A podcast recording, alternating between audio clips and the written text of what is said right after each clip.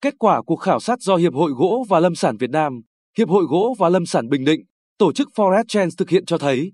hầu hết các doanh nghiệp ngành chế biến gỗ đã có kế hoạch phục hồi, trong đó gần một nửa có khả năng phục hồi sau 3 tháng tính từ ngày bắt đầu hoạt động bình thường trở lại. Thông tin về cuộc khảo sát được công bố tại hội thảo trực tuyến doanh nghiệp gỗ chuẩn bị phục hồi trong bối cảnh bình thường mới tổ chức ngày 29 tháng 10. Có 131 doanh nghiệp chế biến gỗ xuất khẩu được khảo sát, trong đó có 24% doanh nghiệp có doanh thu từ 30 đến 50 tỷ đồng một năm, 47% doanh nghiệp có doanh thu 50 đến 200 tỷ đồng một năm, 27% doanh nghiệp có doanh thu trên 200 tỷ đồng một năm. Số doanh nghiệp này đang hoạt động tại 22 tỉnh, thành trong nước, hầu hết đến từ Bình Định, 39 doanh nghiệp, Bình Dương, 23 doanh nghiệp, Thành phố Hồ Chí Minh, 18 doanh nghiệp, Đồng Nai, 15 doanh nghiệp, Hà Nội, 15 doanh nghiệp. 83% số doanh nghiệp của cuộc khảo sát đã có kế hoạch phục hồi, trong số này có 49,3% doanh nghiệp có khả năng phục hồi sau 3 tháng, 36,6% doanh nghiệp có khả năng phục hồi sau 6 tháng. Theo các chuyên gia, cuộc khảo sát phản ánh khá toàn diện và chân thực tình hình ngành chế biến gỗ xuất khẩu Việt Nam. Điều đáng mừng là hầu hết các doanh nghiệp đã có kế hoạch phục hồi từ trước và ngay khi chính phủ có chủ trương bình thường mới, toàn bộ đã nhanh chóng bắt nhịp. Điều đó giải thích vì sao có tới 49,3% doanh nghiệp có khả năng phục hồi chỉ sau 3 tháng trở lại. Nhìn chung, kế hoạch phục hồi được thực hiện theo các bước, thay đổi chiến lược kinh doanh, tinh giảm bộ máy, giảm chi phí cố định, đầu tư máy móc theo hướng tự động hóa, kiểm soát dịch hiệu quả trong sản xuất, tăng hiệu quả, quy mô chế biến, tăng ca, tăng tốc độ phục hồi, có chính sách giữ chân, thu hút người lao động.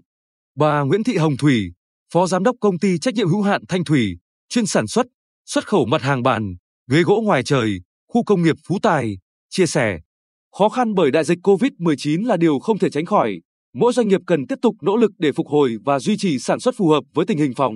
chống dịch và khả năng doanh nghiệp. Tất cả hơn 200 lao động của công ty đã được tiêm vaccine mũi 1, một số người được tiêm mũi 2. Công ty tổ chức tăng ca theo từng thời điểm cần thiết để phục vụ các đơn hàng bắt đầu xuất khẩu từ cuối năm 2021 đến đầu năm 2022.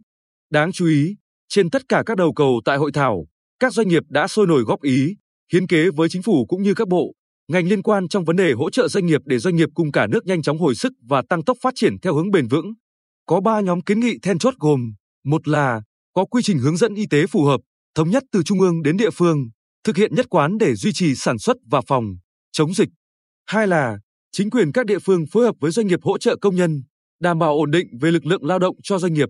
Ba là sớm ổn định nguồn nguyên liệu đầu vào, có cơ chế chính sách phù hợp để phát triển rừng trồng gỗ lớn, thống nhất quy trình lưu thông hàng hóa, không đứt gãy trong khâu vận chuyển. Tiến sĩ Tô Xuân Phúc, chuyên gia của Forest Trends, nhấn mạnh, những ngày vừa qua và tới đây, hoạt động của doanh nghiệp sẽ thay đổi rất nhanh.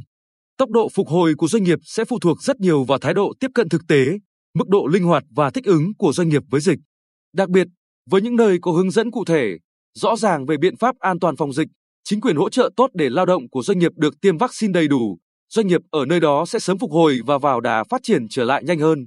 Thực tế ở Bình Định cho thấy, nhiều doanh nghiệp chế biến gỗ xuất khẩu đang trên đà phục hồi tốt nhờ các địa phương kiểm soát được dịch COVID-19, tỷ lệ người lao động đã tiêm vaccine tăng lên nhanh chóng. Tuy nhiên, do nằm trong chuỗi sản xuất nên khi nguồn cung chủ yếu ở thành phố Hồ Chí Minh, Đồng Nai, Bình Dương bị đứt gãy, nhiều loại nguyên liệu, phụ kiện bị thiếu, khi sản xuất của một số doanh nghiệp vào đà tăng tốc hiện tượng thiếu hụt này trở nên rất rõ ràng. Ông Phan Văn Phước, giám đốc công ty trách nhiệm hữu hạn Tân Phước, sản xuất đồ gỗ ngoại thất xuất khẩu, khu công nghiệp Phú Tài, cho hay chuyển sang trạng thái bình thường mới đã tạo điều kiện thuận lợi hơn cho doanh nghiệp trong hoạt động sản xuất. Hơn 300 công nhân của công ty đã được tiêm vaccine mũi 1. Thời gian trước đó, công ty cố gắng duy trì 60 đến 70% lực lượng lao động luân phiên làm việc theo từng khu vực, nhóm, còn từ giữa tháng 10 đến nay, có khoảng 80 đến 90% công nhân làm việc, đáp ứng yêu cầu các đơn hàng xuất khẩu trong giai đoạn sản xuất sôi động cuối năm. Theo ông Lê Minh Thiện, Chủ tịch Hiệp hội Gỗ và Lâm sản Bình Định, FPA Bình Định, nếu tình hình dịch tiếp tục được kiểm soát tốt hơn thì năng lực sản xuất của doanh nghiệp ngành gỗ Bình Định sẽ sớm ổn định ngay trong tháng 11 và 12 năm 2021, đáp ứng các đơn hàng xuất khẩu đã ký kết.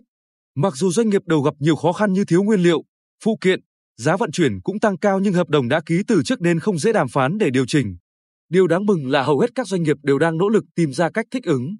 Ông Thiện chia sẻ, FPA Bình Định có nhiều kiến nghị giải quyết khó khăn và được lãnh đạo tỉnh quan tâm chỉ đạo các sở, ngành, địa phương phối hợp hỗ trợ tháo gỡ. Về lâu dài hơn, Chủ tịch Ủy ban nhân dân tỉnh Nguyễn Phi Long khẳng định tỉnh Bình Định sẽ tạo điều kiện thuận lợi cho các đầu mối cung cấp nguyên phụ liệu ngành gỗ có thể xây dựng nhà máy, mở đại lý trên địa bàn tỉnh.